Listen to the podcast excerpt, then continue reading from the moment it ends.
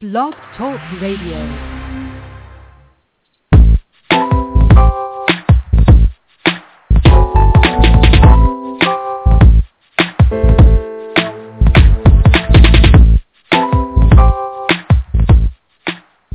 Welcome. You're listening to Perfectly Healthy and Tone Radio with your host, Darren Fatman McDuff. And now, prepare to get fat. Hey, hey, hey, what's cracking and welcome back to another episode of Fat Man Radio, also known as Perfectly Healthy and Tone Radio, brought to you by I'mTheFatMan.com, and I am your host, Darren Fatman McDuffie. So before we get into the show tonight, got a few announcements. As always, if you have not connected with me on social media, I advise you to do so or or ask you to do so rather. So my Twitter address is the fat underscore man. You can connect with me on Twitter. Facebook is facebook.com slash I'm the fat man. And YouTube is youtube.com fat body BC. And fat is spelled P-H-A-T for perfectly healthy and toned. So connect with me on those. I do a lot of great videos and I will continue to do those and would love for you to follow me on social media.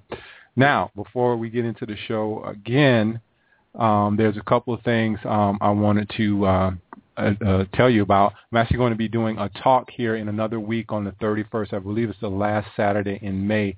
And I'm going to be at a health fair locally here in South Florida talking about food sensitivities, which is something I'm very, very passionate about since um, I myself was able to uh, eliminate gluten from my diet.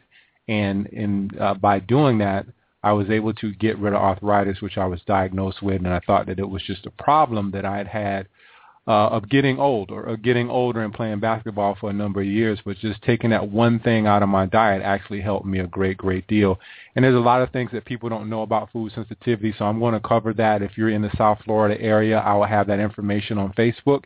And please do come out and listen to me uh, for that event because there's a lot of foods out there that people are eating and think that they're healthy, but there is no healthy food uh, per individual. So if you're someone that's eating something like broccoli and it's not healthy for you as an individual, then it can create inflammation in your body and you would want to know that. And there's a couple of tests out there I'm going to talk about that you can take that will let you know what flu, what foods your body actually reacts to and you can eliminate them and thus eliminating inflammation in your body. So, all right, tonight we have a great show and I discovered this woman by reading another person's book. I believe that um, I had Jimmy Moore on the show. He had the book Cholesterol Clarity. If you want to go back in the archives, you can listen to that show. But I kept reading his book, and she had a lot of great quotes in here, and I wanted to read one of her quotes in here that kind of got me to thinking, and I said, you know what, I got to have this woman on the show. So I'm going to read the quote. The quote says, sulfate deficiency is the key problem behind all modern diseases.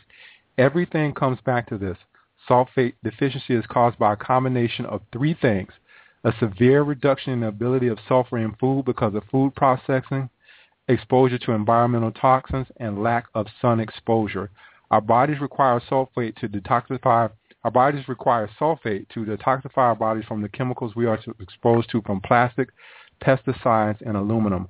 For example, glyphosate is the active ingredient in Roundup, which is widely used as a weed killer. Glyphosate actually disrupts sulfate transport to sulfate synthesis.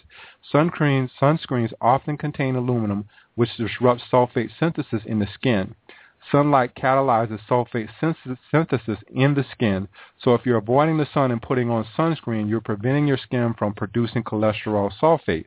The skin is the major supplier of cholesterol sulfate to all the tissues, but thanks to various lifestyle choices, our skin is not able to do its job. So we're going to be getting into talking about this sulfur deficiency, the sun. I'm going to start talking about vitamin D and get uh, Dr. Uh, Seneff's uh, opinion on that. But before I do, I need to welcome her to the show. Good evening. Dr. Stephanie, Hi. welcome to Perfectly Healthy and Tone Radio. How are you tonight? I'm great. I'm doing great. Thank you for having me. Yeah, thank you for being on the show. And I told everyone um, how I discovered you from some great quotes in uh, Jimmy Moore's Cholesterol Clarity um, book. But you have a very, very interesting background. Can you share that with us? Because I know you were you were uh, a graduate of MIT and you were actually trained in um, robotics. Is that correct? Well, it's not quite correct. I uh, I mean, I've seen that on the web, but it's not true. I have an Oh. undergraduate degree in biology from MIT in biology. Okay. With a minor in food and nutrition. I mean, it's not well known because I, my PhD is in computer science and electrical engineering. Mhm. and most of my life I was doing research in computers, you know, computer software, developing dialogues, developing systems that allow human human com- human computer conversation about information sources. So basically, talking to the computer to get information from the web, sort of like Siri. I mean, basically, we were doing stuff related to Siri uh, for many years before Siri it finally became commercialized. If you know Mhm. Siri, people probably Yeah, don't like. Siri, but Siri's Yeah, a one iPhone. shot. You know, you just ask a question, get an answer. But we were building actual conversations, which is much more challenging. Wow. Where it so remembers you and what you said before. how did you um, get into biology? I know that you started studying that and you got pretty deep into that. When did that change occur? Yeah, well, I've always been interested in biology, and I've never lost my roots in biology. It's actually really the thing I realize today that that's where my passion is, and I kind of regret that I didn't stay with biology when I was young. It was easier to take the route of computer science, you know, and I wasn't good in the biology lab. I don't like the wet science. I was not able to do that, you know. I, I like the intellectual biology, and so I've Mhm. actually been able to make very good use of both of my sides, the biology and the computer science, by using the computer science techniques to analyze the biology literature, and then you can discover um, you can discover or you can organize the literature into um, a hierarchy that can reveal facts that may have been missing. People, you can learn things from the literature beyond what the literature is claiming by by connecting the dots through computer science. This is what I believe, and that's my. Uh, I continue that research at MIT in developing systems that will enable people to to do that. So basically, have a pile of articles on a topic, let's say cancer, and you throw them at the computer, and the computer churns them up and spits out an analysis of them, you know, summaries and things like that. And then you can search the um, the documents by paragraph by paragraph. So you can find a bunch of paragraphs on a combination of topics that the computer ha- thinks are interesting to look at. So it helps you to to figure things out because biology is an enormous, enormous space. I mean, it's just mind-bogglingly big, and uh, no single human being can wrap their brain around all that stuff. You know. So Yeah. I'm massively learning biology these days. It's been wonderful. I got involved really seven years ago uh, at, because of a crisis. I mean, my husband was diagnosed with heart disease, quite taken by surprise, and we knew nothing about it at that time. You know, it was a one of those things where all of a sudden your life changes, and they put him on a high dose statin after after that. He didn't have a heart attack, but they identified heart disease. and put him on a high dose statin. Of course, he immediately started having side effects, and so I felt really bad that I didn't know anything about heart disease at that point. Really, very little. You know, you don't really uh, learn about these things if you don't realize that you need to. so no- Mhm. nothing like the motivation of health to get you interested. And boy, I just poured over all the literature on heart disease and on statin drugs, and I really, I, my instinct was that they were bad from the get-go. And Mhm. after not very long, I was convinced that I was right.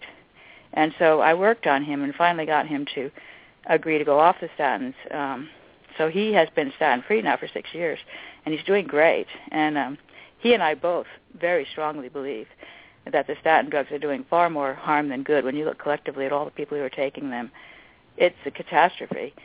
I think that is slowly brewing. You know, because it they just like glyphosate. By the way, glyphosate is the chemical in Roundup, and I've identified that one as well. So I've got a short list of of substances. Actually, I can name three: glyphosate, statin drugs, and aluminum.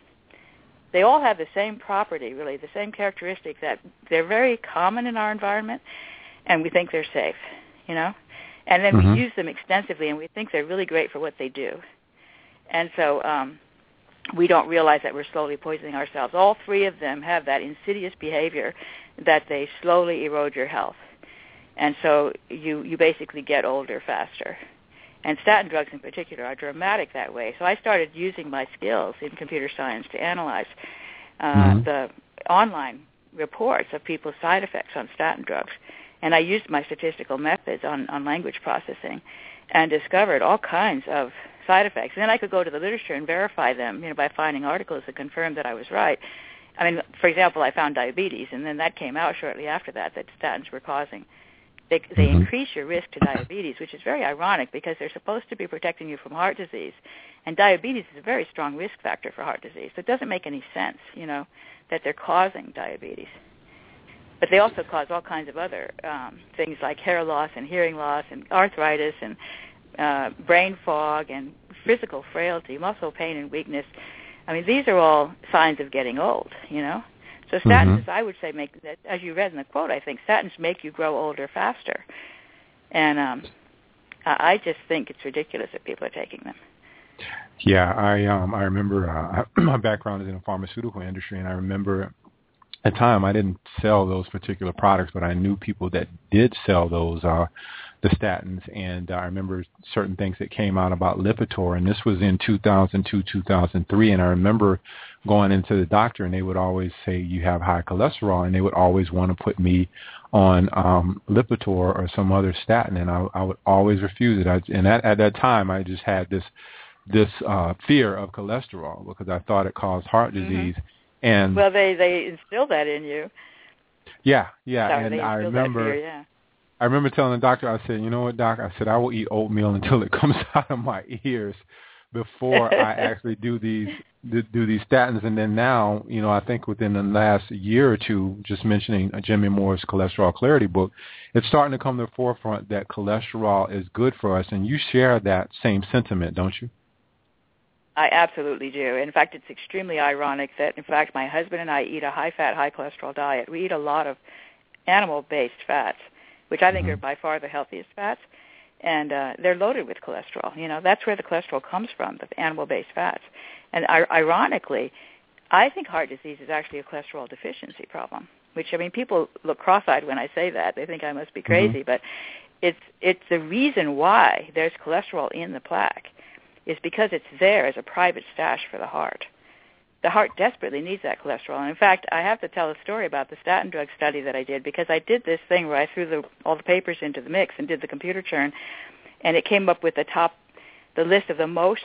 Uh, it had a, a, a parameter that would look at the comparison between the word frequencies in these documents and the word frequencies in uh, Google over all overall all of the you know internet. So basically, looking for words that are really unusually overrepresented in this data, and I and you can do that, and you get, of course, the top words are all things like statins and Lipitor and stuff like that. But the very highest scoring word by my f- formula was something called atrogin one, A T R O G I N one. And I looked at that word and I said, "Geez, I don't know what this word is." You know, this is how my computer can help me because, of course, I became very interested in that word because it was by my score, it was extremely unusually overrepresented in my in the papers that I had on statin drugs.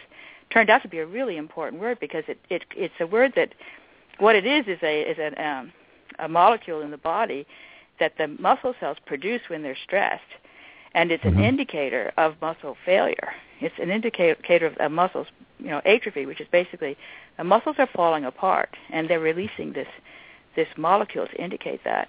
And this is what statins induce in the muscles. And then they induce it in the heart as well. And in the heart, it's associated with heart failure. So what happens is that the muscles, statins enormously cause muscle pain and weakness. And it's ironic because you get people out and you tell them, you know, take your statin drug and exercise every day.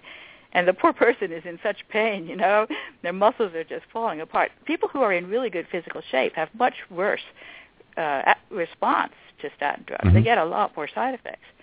So because the muscles are really being stressed by the statin, and your your your skeletal muscles are taking the heat, you know, and eventually they become so exhausted they can't do it anymore, and that's when you get into heart failure. So the muscle, the and of course heart failure was one of the things that came out in my statistical studies of the statin side effect reports that were produced by just individuals who were taking them. So it all fits together, you know.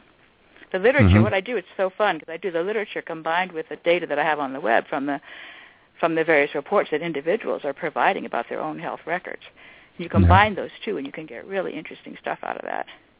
Yeah, what's even more ironic is um I think is that uh I I mean I live in South Florida so we have a, a older population here and you see a lot of the older population they are being prescribed statins and it's you know it's a known fact that as we grow older we lose muscle So you have a lot of older people that are already losing muscle, and then you throw the statins in, and that kind of creates the situation that that you just said. So you know, a lot of them can't exercise because they're you know they're already weak from the loss of muscle mass from just aging, and then you throw a statin on top of that. Yeah, it just makes them age faster. Their muscles are going to, and also their bones, by the way. Both their muscles and their bones are affected by the statin. And so we have all these broken bones. I mean, we have such a terrible problem with elderly people falling and breaking a bone right now. It's going to get much worse before it gets. It's not. You know, it's just going to keep getting worse because mm-hmm. these statin drugs are causing it. And you know, now I I get amused really when I go to the airport and I see the big line of wheelchairs waiting for the airplane. I mean, so many people can barely move these days. You know, I just see so many more wheelchairs or people, you know, walking obviously in agony or you know bent over. I mean, just see that all over the place. It's, it just seems like, you know, so many people are just having trouble with their physical weakness. You know. Yeah. It's really um, disturbing to me because they all don't realize it. It's like the frog, you know, in the water that's slowly heating up, and they don't realize. Yeah, yeah, yeah. I have boiling. a friend who uses that analogy, and she uses that analogy a lot. Um, let's get into. We're talking about muscles. Let's kind of get in the blood, and let's start it off with a kind of jump off point of um, uh, homocysteine. Uh, how does homocysteine yes. relate to sulfur? And explain that whole what what does homocysteine do, homocysteine do, and how does that relate to sulfur? I think that's a, a good place to start. That's a great question. Um, so first of all, homocysteine is a sulfur-containing molecule, and it's a, a critical member of a whole sulfur system in the body that involves a certain set of molecules, all of which are really, really important to health. And homocysteine, uh, elevated homocysteine in the blood is a risk factor for heart disease that's actually a stronger risk factor than elevated cholesterol. So high homocysteine in the blood means that you're likely to have heart issues. What's really interesting is that homocysteine can turn into sulfate, and uh, it basically it will react with superoxide. It needs some help from a couple of vitamins, vitamin A and vitamin C, and um, it will a chemical reaction will convert the homocysteine into sulfate, assuming that there is superoxide available to supply the oxygen, because sulfate is S sulfur plus four oxygen molecules plus a negative two charge. All of that is important. So it's a hmm. sulfur that's been oxidized which means it's been combined with oxygen. So superoxide is a uh, is an oxygen molecule, but it has a negative charge, and that negative charge makes it very uh, inflammatory. So when you talk about inflammation, you know that's the thing. Mm-hmm. That's a buzzword. Like inflammation is behind all disease. The inflammation is producing the superoxide that's allowing you to make the sulfate, so that you can produce cholesterol sulfate, which can then be supplied to the heart. So the the plaque is waiting it has a bunch of cholesterol being stored, desperately in need of sulfate to complete it. And once the sulfate's available, the cholesterol can become cholesterol sulfate and be shipped out and delivered to the heart. It delivers to the heart both the cholesterol and the sulfate, both of which are really, really important to the heart's, heart's health. Mm-hmm. So the homocysteine is needed as a precursor to the sulfate that's going to solve the problem that is the huge problem that faces everybody today. Yeah, yeah, and most people don't even understand uh, uh, homocysteine and how the the, uh, the levels uh, become elevated and how that's a precursor to uh, heart disease. Um, so with sulfur, I know the, another buzzword is cholesterol sulfate, and one thing that intrigued me about that was the fact that you were saying something about the skin, and when immediately when you said something about the skin, I started to think. Um, I actually have Dr. Michael Holick. He's going to be on the show next week, next Wednesday, talking about the mm, vitamin wonderful. D solution. And immediately when you were saying something about the skin on the video, I'm like, how does this whole, this whole sulfur and vitamin D thing um, work together? Can you comment on that? Yes, well, I am really uh, delighted with what we figured out, and I do believe we're right. This is a theory, so I have to be, you know, clear that this is. You'll only find this in, in papers written by me, but I've published and my colleague, colleagues. I'm working with a number of people We've published several papers now on this topic. One went into quite deep, uh, deep um, detail about our mm-hmm. theory, which I think is really amazing if it's true. Which is that um, the skin, uh, when first of all, you can't imagine that we don't use sunlight. Obviously, we use sunlight to make vitamin D, but people sort of think, oh yeah, that's what it, you know. They think sunlight, vitamin D, and that's the end of it. And they don't think, is there something else going on besides the vitamin D? Well, it would not make sense that we wouldn't use the sun as a source of energy, just the way the plants do. You know, we know that the plants depend upon the sun to make to make um, chlorophyll, which is of course the base of all of our food. But animals use the sun as well. They would be foolish not to. It's it's an excellent source of energy. Light is a wonderful source of energy, and so we've got we've got these molecules that have figured out how to use the sun to oxidize oxygen in order to make sulfate. So it's the same thing. The sulfur needs to have oxidized oxygen, which is oxygen with that minus charge, and it will mm-hmm. become oxidized because of the response to the sun's light. And then you have this elegant system in the plasma membrane of the red blood cells, of the sk- cells in the skin, of the platelets, all of them have this molecule, which I call, which is called eNOS, that we believe is able to make sulfate out of sulfur um, using sunlight. And so if this is true, then that is the more important thing that happens when you get sun exposure to the skin. I was also really excited recently to find out that the pineal gland, which sits right behind the eyes, also mm-hmm. makes sulfate. It makes heparan sulfate in response to sunlight. And so people don't think, oh, it's making the sulfate. They don't realize that, but I'm almost sure that's what it's doing. And it also has this molecule, eNOS. Those, those cells in the pineal gland have this molecule that you need to make the sulfate.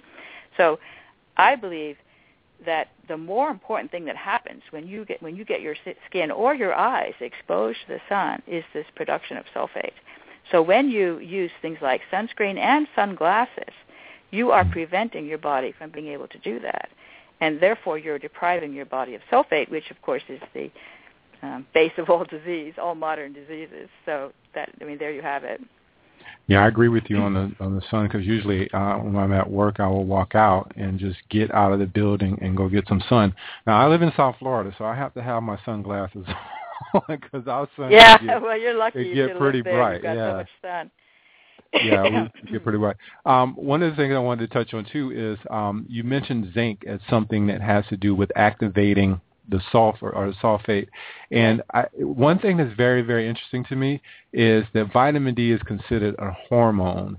And I think that, yes. you know, zinc is when you look at people that have low testosterone, a lot of men, they have low zinc. And, you know, women can have low testosterone too, and it can affect, you know, their libido. Um, is this right. tied in together in some respects that having the zinc so you can activate the sulfate and how does that all uh, put put oh, together. I, am, am I putting that in my mind together right? You are doing a wonderful job. That's perfect. well, yeah. So what's really interesting about this eNOS molecule that I mentioned is that it actually two of them go together to make something called a dimer, and mm-hmm. they they form a cavity between the two eNOS molecules, and inside that cavity is a single zinc atom. And the interesting thing is that although lots of papers have been written about eNOS, if people mention that zinc atom, they always say, well, there's this cavity, there's this zinc atom in there, we don't know what it's for, it doesn't have anything to do with, because I should say that eNOS, it's called endothelial nitric oxide synthase, and it's well known for its ability to make nitric oxide. But in making nitric oxide, it doesn't use that zinc atom at all.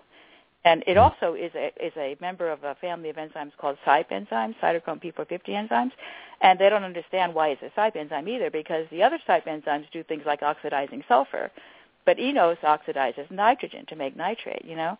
So it's like a kind of a weird enzyme. They don't understand why it, it's not it's it's not a normal member of its class. But it also makes superoxide, and they know eNOS makes superoxide. And they have a lot of papers about eNOS making superoxide, and they call that a, a dis, you know it's a dysfunction. It's a dysfunctional, um, a bad form of eNOS is making superoxide instead of making nitric oxide. But the problem is that that eNOS needs a lot of stuff to make to use this eNOS to use the superoxide correctly. And and one of the things it needs is the zinc atom. So if it doesn't have the zinc atom, then the superoxide is going to do bad stuff because it's going to it, superoxide will cause all kinds of damage because it's a re- reactive one of those reactive oxygen species or radical. You know, you hear about these oxygen radicals and stuff. Those are the things that cause all the damage. So the superoxide has to be very, very specially managed. And I think the way it works normally is that that zinc atom attracts the superoxide into that cavity because the zinc is a positive charge and the mm-hmm. superoxide is negatively charged. So it's going to pull it in. And then the eNOS molecule has these sulfurs hanging out all around that zinc atom. So it's really perfect because those sulfurs are waiting to get oxidized. So it really has set up a very lovely factory inside that cavity where the zinc atom is a star, you know to draw in the superoxide and keep it from going someplace else and doing damage. So as long as that zinc atom's in place, it's going to work great. But if that zinc atom's not there, it's going to have trouble and you're going to have problems. Right. And do so we? yes, um, zinc is really important for the sulfate, and the sulfate is really important for the testosterone because testosterone is transported in the blood as testosterone sulfate. So if there's not enough sulfate, you can't transport the trans- testosterone. I was just going to ask you that. You answered my question without me even asking it. Um, with regard to sulfur, what are some foods that we can eat that actually uh, gets our sulfur content up there? Because I know um, people are saying, well, what, they they don't even know what sulfur is. Most people don't even know what sulfur is. But what are some foods that are very very rich in sulfur? Well, first of all, animal protein is a really good source of the sulfur amino acids. You know, and this is cysteine, methionine, taurine. Taurine is an interesting one. Taurine is found uh, in high concentrations in cold water fish um, and that's a, that contains a sulfonate. It's the only um, amino acid that contains sulfonate, which is a close cousin to sulfate. So it just needs a little bit of a nudge to become sulfate. Um, and so fish and seafood and um, meats, of course, uh, grass-fed beef. I mean, I recommend, of course, extremely high-quality foods. Um, mm-hmm. I think it, you're you're wise to spend extra money on good quality food, categorically. You know, so grass-fed beef, organic chicken. You know, these are all good sources of sulfur on the animal side. On the plant side, you have some great choices. I love garlic and onion, and both of those are fantastic sources of sulfur. And also, the you mentioned broccoli. Uh, so uh, broccoli mm-hmm. and all the cruciferous vegetables, um, cauliflower, broccoli, um, cabbage, Brussels sprouts. Those are all good sources on the on the vegetable side of sulfur. And then eggs. I should really mention eggs because eggs are a real bargain. I think, of course, organic. You know, never caged. I mean, all the stuff. Mm-hmm, eggs. mm-hmm. Um, extremely healthy, not just because they contain sulfur, but because they contain all these other vitamins and minerals that are depleted in our modern diet. You know, so eggs are because they have everything that's needed to make a chick. They obviously have a broad spectrum of vitamins and minerals in eggs, so they're very healthy. Yeah. What about if someone is? We have this whole debate going back and forth about you know vegetarians versus meat eaters, and it, the debate always rages on. Is it possible for us to get another enough sulfur if we are not eating animal fats or animal? You know, it protein? must be because I mean there are plenty of vegetarians in the world, right? In India, all mm-hmm. the vegetarians, and um, it might be uh, the issue might be sulfur transport, and I've talked about this as well sulfur transport, sulfate transport is quite challenging. And I've, I've become fascinated by that because when you look at a bunch of different um, substances that are considered to be healthy in plants, you know, you hear, about resveratrol and curcumin and uh, in general sort of flavonoids, you know, these things that are found in like chocolate and tea, you know, you, you hear about these things being good for you because they have these antioxidants like flavonoids. And resveratrol, these things are all really interesting because when you study, and I've looked into it, there are papers that are really, they show their puzzlement because if you take resveratrol, for example, it doesn't really get into the blood. You know, it just goes around and around and around between the gut and the liver, and it, mm-hmm. it never makes it into the main bloodstream. So people are like, well, how could it possibly be good for the brain because it never gets there, you know? And so people have dismissed it for that reason. Um, but the trick is that these things, these polyphenols, transport sulfate. So they can carry sulfate from the gut to the liver, which is really, really important for the liver's health. And the liver can make cholesterol sulfate from that, and then you're good to go because that'll go out. The cholesterol sulfate will go out into the body. So the point of it, of these uh, antioxidant molecules, is only to carry sulfate from the gut to the liver. That's what I believe which Hmm. is a very important thing to do because otherwise you have to waste the sulfate. You just it just goes straight out, and you don't you aren't able to absorb it. You need these molecules in order to be able to absorb the sulfate that you eat. Yeah, yeah, I would, I would, I would definitely agree on that. Um, you mentioned we mentioned foods and we mentioned uh, vegetarians, and is there is there another way to increase sulfur in the body other than eating more uh, animal proteins? Because there's a there comes a limit when you can't eat a lot of protein. Is there like a upward right, limit and I to don't how much recommend sulfur? eating a lot of protein. Yeah. Okay. I mean, I definitely recommend eating the green vegetables and the onions and garlics. I, we eat well. I guess we eat pretty much a paleo diet. Although I do eat a lot of um cheese myself. I like fermented dairy, which I think is not part of paleo. But um, but we we eat a lot of meat and seafood, and eggs, and then uh, fresh green vegetables. Uh, f- you know, just stir fried in oil. And in fact, we like uh, coconut oil and lard Mhm. as the um, oils to cook in. We absolutely would not use corn oil, so- soybean oil, you know, any of those cheap vegetable oils. Those things, especially if they're not organic, they are toxic. So yeah, where you, you know, find throw those away. Where do you find lard at? Coconut oil is pretty um easy for us to come by here in you know in Florida. Lard's but hard to find, isn't it?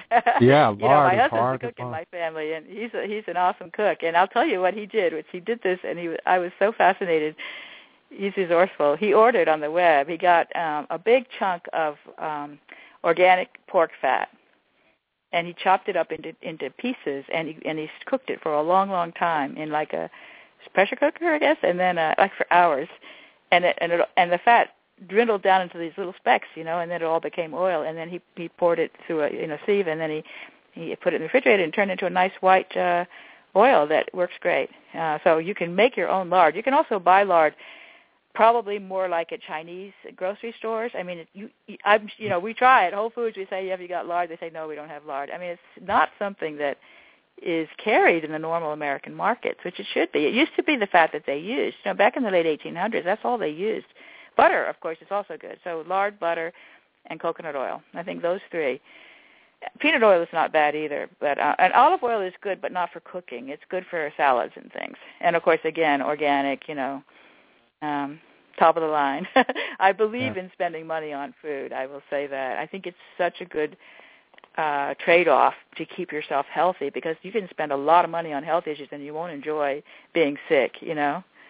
If you don't Yeah. spend the money to get the high quality food. Yeah, we had experience with a beef tallow. If I make like French fries or something in a beef tallow, we can normally get from U.S. Wellness, but I've never seen lard. I don't eat lard, but for listeners. Beef out tallow there, might not be bad either. I would think um, Right. if you can get it from grass-fed beef, I think that would be also good. We don't use it, but I would think it would be good. Yeah, yeah. Um, let's get into something, and we, we want to start talking about diet. And you mentioned that you did a high-fat diet, and I was looking through one of your videos, and you said you were never fooled by the low-fat diet craze. Can you comment on that? I never And was. You're yeah, I'm proud of myself for that. I'm really proud of myself. I don't know how it is that I just always knew that fats were good.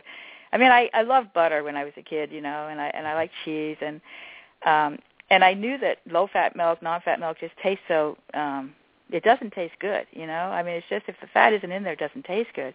And and I feel you should be eating things the way nature presents them, you know? If the if the fat is part of the product, then it should be um good for you. And um so instinctively I just always uh I in fact I have boycotted I won't even buy a food that would I mean for example if an apple said advertised that it was non-fat I wouldn't buy it. So anytime a product says low fat, non-fat, fat-free, reduced fat, I won't buy it. You know, even if it's something I would comfortably eat and it's a natural, it comes naturally that way. Just because it's advertising that point, I won't buy it as a policy. And I've been that way all my life. And so um, lately, of course, I feel very confident that I'm right about that. In the old days, I did it just on instinct, but eventually, I did the research to convince myself that I was right. So Yeah, yes, I've should. never, I've never uh, bought, uh, used low fat. Always bought whole milk. In fact, I like uh, even uh, sour cream, full fat sour cream. I think that's a great because that's fermented too. I really like the fermented dairy. I mean, fermented in general, by the way, is another good good thing to add to your diet. And I think does that go into the paleo or not? I'm not sure. I'm not sure if that's well, that part of the verse. I'm actually going to look into somebody to come on and talk about the uh, the paleo diet. I'm I just know what I know. I'm not real like a Yeah. star uh, follower of paleo, but um, I would love to get someone Yeah. on and talk about that. Um, with regards to obesity, and we are having a big, Mhm. big problem with that. And one of the things that now I'm putting my head around is sulfur, vitamin D. And I know uh, upon Yes. reading a book now, finishing up the vitamin D solution, that Michael Holick is saying that people who are overweight have very, very low vitamin D levels. Can we extend that to say they also are very sulfur deficient? And how does that whole thing kind of wrap around each other? Yes, I mean I think that's probably true that the sulfur deficiency goes with the vitamin D deficiency. Actually, I discovered something incredibly interesting about vitamin D. Um, well, I've sort of I mean I've been studying glyphosate as I said. This is the Roundup, uh, the the weed killer in Roundup. I think that glyphosate is uh, almost single-handedly the responsible for the obesity epidemic. And uh, I looked at a um, there was a paper I read that was arguing that sugar was responsible for the obesity epidemic, and it showed a plot that went all the way back to like 1900 and showed that um, we were starting to get fat. We sort of had a slope. We were rising in obesity over the second half of the 1900s, and sugar, of course, was going up even faster than that. But at 1975, there's a corner in the curve on obesity, and all of a sudden the slope gets much higher and it just shoots straight up starting in 1975, and that's when glyphosate was introduced into the food chain. Now, of course, correlation doesn't necessarily mean causation, but Mhm. I also um, I know someone named Nancy Swanson who's been looking through medical records and making plots of, of glyphosate usage on corn and soy. Her name is Nancy Swanson. I said that, Nancy Swanson. She's got a great set of plots of glyphosate usage on corn and soy um, over time, and then she plots um, various disease records that you can get from the U.S. CDC and whatnot. So you can get all this data online, and you see remarkable correspondences. And one of them is obesity. Obesity and diabetes and autism and Alzheimer's disease are all going up almost exactly in line with glyphosate usage on corn and soy. So this the corn Roundup Ready corn, Roundup Ready hmm. soy. Those are the base of the processed food chain. Those are now 90% Roundup Ready and you pour the Roundup on them, they don't die. They soak it up. And the government is not measuring how much is in there. But there's a paper that just came out that showed that the conventional, even though they were using Roundup to kill the weeds, in the conventional soy it didn't have any residue in it, whereas the uh, Roundup Ready soy had alarming levels of glyphosate in the in the food that was produced from that soy. So we are getting eh, more and more exposure to glyphosate in our food over time because they keep on using more and more of this stuff. And the reason why they use more and more is because there are these Roundup Ready weeds that are coming along, Mhm. uh, following the example of the Roundup Ready crop. So you've got these weeds that are getting resistant to Roundup, so they have to use more toxic chemicals to kill the weeds. And it's an escalating war that we will not win. You know, we'll basically just all be incredibly sick uh, in the end, and um, and then you know we'll have to completely rethink how we do food because this is not going to work. So I think um, obesity is due to Roundup. Uh, number one, I mean that's the most important reason. And so people are getting fat because it's actually a healthy response because it's a way to hide the toxins in the fat cells. The Mhm. fat tissue is actually a very convenient place to put toxins if you can't get rid of them. And Roundup prevents you from disposing of toxins because it disrupts the liver's ability to do that. And it also disrupts the ability to uh, to um, activate vitamin D. So this is why we have a vitamin D epidemic these days because the Roundup is preventing the liver from activating it. Mhm. And so, yeah, um, I've, yeah, I've always thought that um, obesity is just a, a form of inflammation because you got the Mhm. you know, the toxins and your body's just reacting to uh, having all of these different types of toxins in it and storing it in the fat. So I've always made that correlation that obesity is inflammation, and uh, I don't think a lot of people make that correlation, but I do. it is a great correlation, and you are absolutely right. In fact, the uh, you know when you have like abdominal obesity, and when you look at those tissues, they are inflamed. The, the fat cells are taking the heat on the inflammation, and that's because they have these toxins in them. You know, so the fat cells, you know, they're not like the liver or the pancreas. They don't have a job to do that. It'll kill you. If they die, that's okay. You can just get make some more. You know, their job really is to protect you, and they'll take the the hit of the toxin you know, instead of putting it someplace else where it's going to do much more damage, like in the pancreas or the liver, you stick it in there. You can't get rid of it because you've lost the ability to dispose of it using your natural methods because of glyphosate disrupting the liver, the liver's ability to do that. So that's really bad because glyphosate makes all the other toxins much more toxic than they would otherwise be. And that Mhm. includes I- things like mercury and aluminum. Right, and how does sulfur come in there? What does what does sulfur actually do when it comes to um, you know helping out with obesity? Yeah, well, sulfur actually is part of the process of uh, detoxifying these. These Hmm. basically they have to be um, converted into water soluble because a lot of these toxins are fat soluble. So of course you can stick them in the fats because they're fat soluble.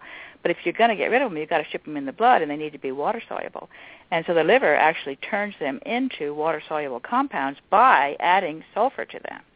So it'll add sulfate, for example, to make them water soluble, just like it does to cholesterol, by the way. That allows cholesterol also to travel freely through the blood, which then means you don't have to have LDL particles. And of course, the LDL particles are the bad guys in the sort of so-called good cholesterol, bad cholesterol. So if you've got sulfate, then you can ship out these toxic chemicals, it it makes them no longer toxic, and it makes them portable. So you can ship them out to the kidneys and get rid of them. But if you don't have sulfate, you can't do that. And the Right. and the glyphosate disrupts your ability to produce the sulfate. Yeah, and you mentioned something too. I was watching uh, the video. You mentioned something about, uh, and I don't know if I, I thought I wrote it down, but maybe I didn't. You mentioned something about, uh, and you just said something about the blood, uh, colloidal suspension. I want to say is what you Mhm. mentioned, and you Yeah. said the sulfur actually Uh-huh. helps with that. And then you said something about as we grow older, we lose that. And I'm wondering is that because of the whole sulfur thing that we're actually losing sulfur and have that deficiency? You have really done your homework. That's perfect. You I, did it very I'm like you. I'm like you, Dr. Stephanie. My mind works like that. I put things together and analyze them.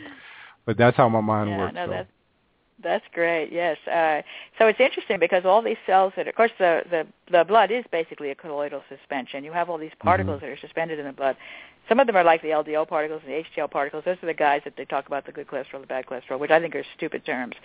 But um, you also have the red blood cells. I mean, those are pretty big particles in the blood, and um, they barely squeeze by through the capillaries, you know.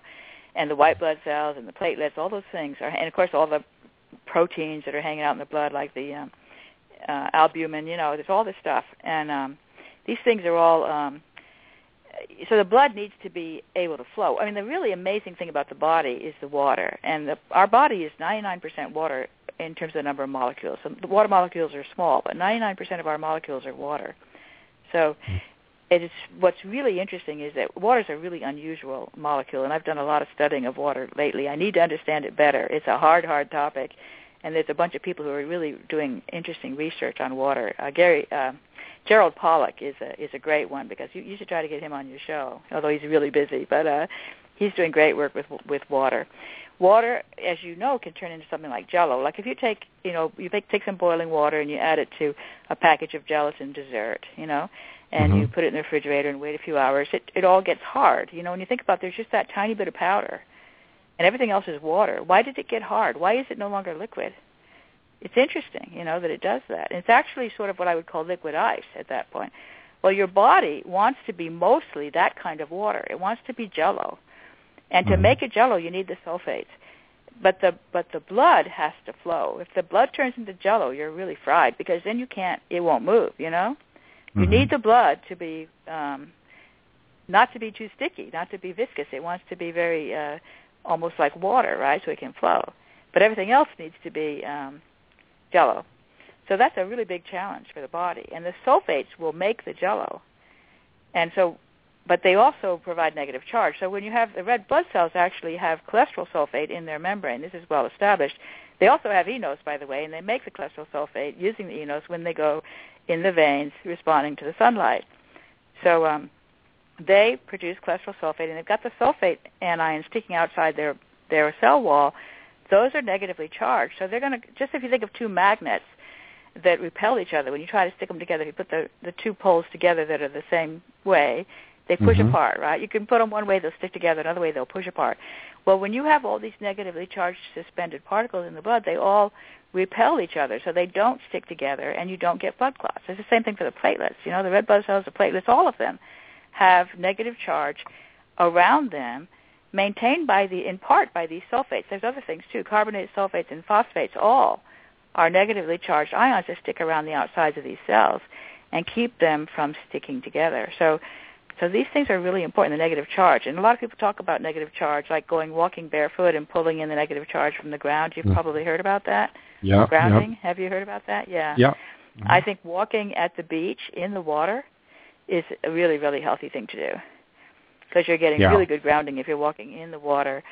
Um, and you've got the sunlight, you know, and you've got the sulfur air too, by the way, because the sulfur comes off the water. So you've really got everything you need, which is why walking on the seashore is so healthy. Yeah, that's why So, I feel um, so good when I go to the beach. When I go to the beach, it's like I can Yeah. like the minute I go there, and we live probably like ten or fifteen minutes away from the beach. The minute I step foot on the beach, it's like I can relax, forget about everything. And I'm wondering, is it is it because of that whole thing that you just described?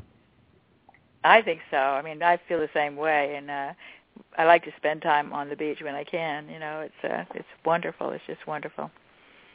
Yeah. Um, talking about the blood, um, we talk about hemoglobin. Let's talk about iron because I know that a lot of people that I've come in contact, especially women, have an iron deficiency. How does that relate Yeah. to sulfur and the whole thing and the, the way the blood uh, moves and, and, and everything like that?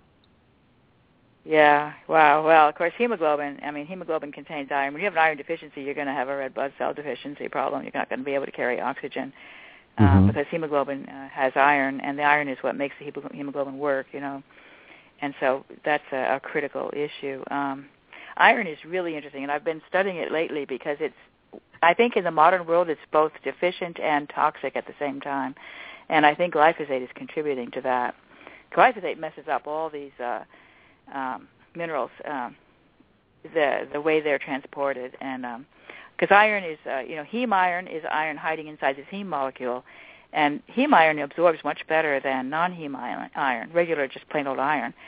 Uh, so the the the I, I think that the gut bacteria actually produce heme iron that is then um, absorbed across the gut, uh, but they Mhm. get uh, destroyed by glyphosate. So the gut bacteria get di- disrupted, and and the, and the heme iron, the iron gets chelated by glyphosate, so the gut bacteria can't get at it. So you end up with a problem with iron uh, delivery in the presence of glyphosate. Um, this is something we've talked about in our papers, and other people have talked about that too. Glyphosate clearly disrupts iron in plants, so you're going to have deficiency of iron in plants that were uh, grown exposed to uh, glyphosate for example. So that's how you can end up with a, a di- diet that's deficient in iron. And then you have this compromised iron absorption because of this issue of the heme iron not being produced. And then it's difficult to get the iron across the um, gut barrier um, if it's not heme iron. And then, of course, iron deficiency leads to anemia, which leads to exhaustion, so you don't feel good, and you, you bleed easily, and um, a lot of problems. It can even Yeah. go to pernicious anemia, which is a a B12 deficiency is a different kind of um, anemia, vitamin B12, and that's another one that's connected to glyphosate. And uh, B12 deficiency can masquerade as uh, dementia. It can look like, um, you know, Alzheimer's disease. Yeah, I wanted to get in that. There's three actually three last things I wanted to wanted to ask you and cover before I let you go here. Um, the first one is uh, arthritis because I know um, I mentioned on the beginning of the show how I was diagnosed with arthritis in both knees and I was Right. able to like pull the food out, but I I'm wondering if that was you know also in part due to a sulfur deficiency and it's amazing to me how everything works and how your body will pull different things from from different places to kind of compensate for what you're not getting. Yes, I, uh, that's what I think is going on with arthritis. This is a theory that I have because it's an inflammation in the joints. And actually, if you look at what's happening, the joints are actually producing something called chondroitin sulfate, and then it's Mhm. being attacked, and the chondroitin sulfate is being picked away by this inflammation and being distributed. So actually, in a way, you could say that the body is stealing the chondroitin sulfate from the um, the joint, and um, and then delivering it to the blood. So the the blood desperately needs the sulfate, and so I think that your genetics is going to dictate which organ gets hit. You know, uh, get hit up for for sulfate because uh, Mhm. if you get arthritis, then it's the joints that are getting robbed of their sulfate in order to supply the sulfate to the blood. And you mentioned celiac disease, and I'm glad you brought that up because uh, Anthony Samsel and I have uh, two papers uh, published on glyphosate, and the second one is all about celiac disease. And Hmm. we, in that paper, we explain how you could explain all the celiac disease is a very complicated disease with a lot of different issues, as you mentioned, the arthritis, and we could explain really all of them on the basis of how glyphosate works in that paper. And what people don't realize is that although wheat is not Roundup ready, they actually spray wheat with Roundup right before the harvest. They're doing this more and more these days as a way to uh, what they call desiccation. They kill the wheat right before the harvest, and it immediately goes to seed just before it dies. And then they, they increase the yield because of that. And then they also reduce the residue because they killed the, the so it stops growing as soon as it's as they've harvested. You know, they just want it dead at that point. And it also gets a head start on next year's weeds. Um, so they really like this idea of spraying it with glyphosate right before the harvest, which means that the Roundup goes directly into the seed and into the wheat products. So uh, I believe that, and you've seen this epidemic in, you know, it just only recently have you seen this entire sections of almost every grocery store has a sort of gluten-free section to you know for people who have gluten intolerance. It's become a buzzword. I mean, I never heard of gluten intolerance 10 years ago. And I think right. it's because of this new practice of spraying the wheat with glyphosate right before the harvest. And they do that with this with barley and with sugarcane and a lot of other crops. Um, more and more, they're doing they're increasing this practice, and they think Roundup is harmless, so they don't see any any danger in doing this. And no one's measuring again how much is actually ending up in the in the food that's derived from it. So, I mean, if I eat wheat, I always buy organic organic bread. I buy organic everything, but especially bread and soy and corn. These things you have to buy them organic if you're going to eat them. I think. Yeah, I, yeah, I won't ever go back to eating wheat. I just don't want to do it. Um, uh, last two topics, and I think um, this is going to. Uh, these are very very hot topics. Um, one is autism, and one is kind of uh, very very personal for me because I watch uh, at least two family members go through this, and then I have an uncle that's presently going through it now, and it's Alzheimer's, dementia, and the oh, other wow. one is autism. Autism because right. we've had a real skyrocket of autism, and we've also had a skyrocket of dementia and Alzheimer's. Now, what do, what do you contribute that to? Glyphosate. Yeah. it's synergistic. I mean, I've got a pretty good solution for that. I've been working really hard on that topic. Autism was the other thing that I started working on seven years ago. Well, I've been interested in autism for a long time, and uh, I'm just very puzzled by it. And it, you know, they keep saying it's genetic, but you see how it's more and more kids are getting it, and that's not how genetics works. You know, things that are genetic don't grow that fast. And I don't understand why they're not looking at every single environmental factor they could possibly consider, which is what I've been doing. And um, I didn't hit upon glyphosate until quite late in my studies. I knew a lot about autism before I discovered glyphosate, and I immediately knew when I saw what glyphosate could do that it solved all the problems that I was seeing in the autistic kids. I could explain everything with the glyphosate. And both autism and Alzheimer's disease correlate perfectly with glyphosate usage on corn and soy. If you look over the past 20 years and you do the plots, they coincide. It's a 0.99 Pearson correlation coefficient. It is so dramatic. This is what Nancy Swanson has figured out. I think you cannot deny that kind of correlation and say, oh, correlation doesn't necessarily mean causation, which is like a buzzword here all the time. When you see that kind of correlation, you have to think about the possibility of causation. And when you do, you discover that you can explain it. You can explain it physiologically very, very nicely. And what's happening is that glyphosate is working in coordination with aluminum. The two of them are working as partners in crime. I call it partners in crime to Mhm. destroy the brain. And Alzheimer's and autism are the same, basically the same pathology, expressed in different age groups. So you don't get the same symptoms because it's different, although they are both sort of out of touch with reality, you might say. You know, it's the um, the brain is being attacked by the aluminum and by the glyphosate, and glyphosate basically uh, enables the aluminum to get to the brain, is what I think. And glyphosate itself is also destructive. So um, it's uh, you know there's a paper that I uh, well first of all I should mention kidney failure, which may not sound like it's related, but there's Mhm. been an epidemic of kidney failure in uh, agricultural workers in Central America and also in India who are working in the sugarcane fields, specifically sugarcane agricultural workers, are dying young of kidney failure.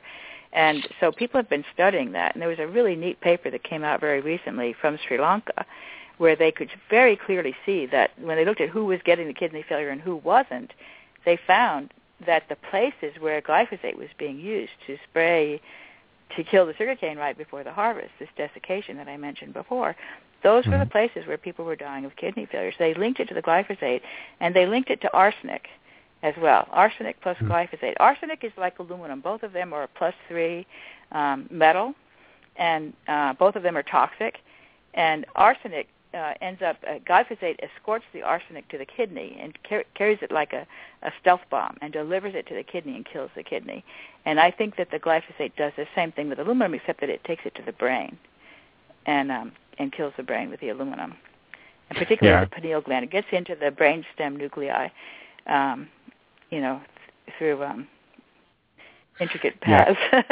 yeah, it's so it's so funny because I know I read an article a while ago about uh, them, them finding uh, a lot of aluminum in the brain, and what's more and more interesting now that I was listening to you talk is the fact that we have aluminum in deodorants too, and you your lymph nodes are yes. that place where you are they carry things around the body. So it's very very interesting yes. that this whole thing, and then you have of course, everybody's eating corn and soy now because it's in everything, and, and uh, glyphosate, it, glyphosate is in there, and um, so it, it makes a lot of sense. It makes more sense to me now than when I started talking to you. That you know, yeah, it's a mess. of I mean, I think it's really yeah. scary. yeah, it's very. So it's yes, like, you're right about the um, the uh, deodorant. Actually, is linked to breast cancer. The Yeah, deodorant yeah. usage.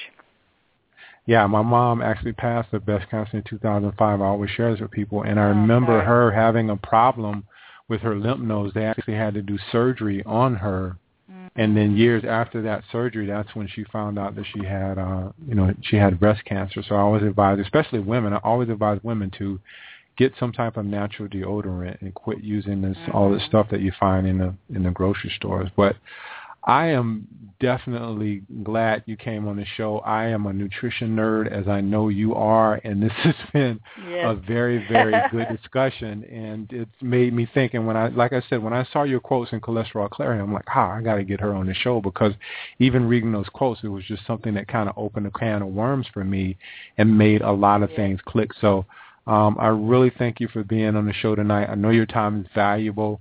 So um, I'm going to let you go. Is there anything else you'd like to share with the listeners tonight, audience? Oh gosh, and when people say that, I always freeze because there's like so many things I could say. But You I, know what? I guess I will say this: good news about organic. I just heard 13% increase in organic over the past year. So organic is selling, and and I would encourage people to go organic. I mean, basically, spend the extra money, buy the organic food. You will feel better. You will save Uh-huh. money on health, enormous amounts of money on health down the road. You know, you'll keep yourself from having Alzheimer's. You'll keep your kids from getting autism. I mean, it's definitely a win. So buy the organic, promote organic, and we can we can win this deal without even having to get the government on board with it. Yeah, good stuff. Thank you, Dr. Stephanie. I really appreciate your time tonight. Thank you. All right. I'll talk to you soon. Thank you. Bye. All right. That was a good show. I know some of you may not have been able to follow that show. There's a lot of scientific stuff in there, but if you go back and listen to stuff, I, I, I know when I started out uh, on this thing, I had to read stuff two, three times, and I consider myself who's someone who's very well versed. And um, you just have to go back and study this stuff, and I'll listen to podcasts two, three times if there's something I understand until it finally clicks, and I'll go to a dictionary or things like that. But one of the things I would urge you to do is find out more about your health. There are a lot of us who are just going to the doctor and saying, here, take my health into your hands and you do something with it. And our bodies are so amazing. We have no idea that what we can do, how much healing we can encounter. And it's also always amazing to me how we can learn how to use our iPhone and every nuance of our iPhone, every app. But you ask people how their blood works, how their heart works, or anything else within their body, they can't tell you. So it's up to you to learn about your body because you only have one body uh, and you're only going to have one body. So it's up to you, again, to learn as much as you can about it. So next week, um, we have Dr. Michael Holick, as I mentioned on this show. He'll be coming on to talk about the vitamin D solution. That's Wednesday. And then Monday, I'm actually having a show with um, Eric Nies. If you remember Eric Nies, Eric Nies is from the first Real World that came on MTV, and he's doing a lot of good things right now. Uh, he's on a spiritual path and helping a lot, a lot of individuals. And I think it's going to be really surprising to you about what he's doing. And I actually met Eric uh, down here and uh, in the pet store, and I have a real uh, interesting uh, story to tell about that when we uh, get on that show. So Monday will be a special show, same time at eight o'clock, and then Wednesday will be the regular show again. Michael Holick, Vitamin D Solution at eight o'clock. So both of those shows are at eight o'clock, and we're just going to keep this thing rolling and getting more and more people to come on and talk about their books and talk about health. So thanks and I will see you next time, same fat time and same fat channel. Peace and love.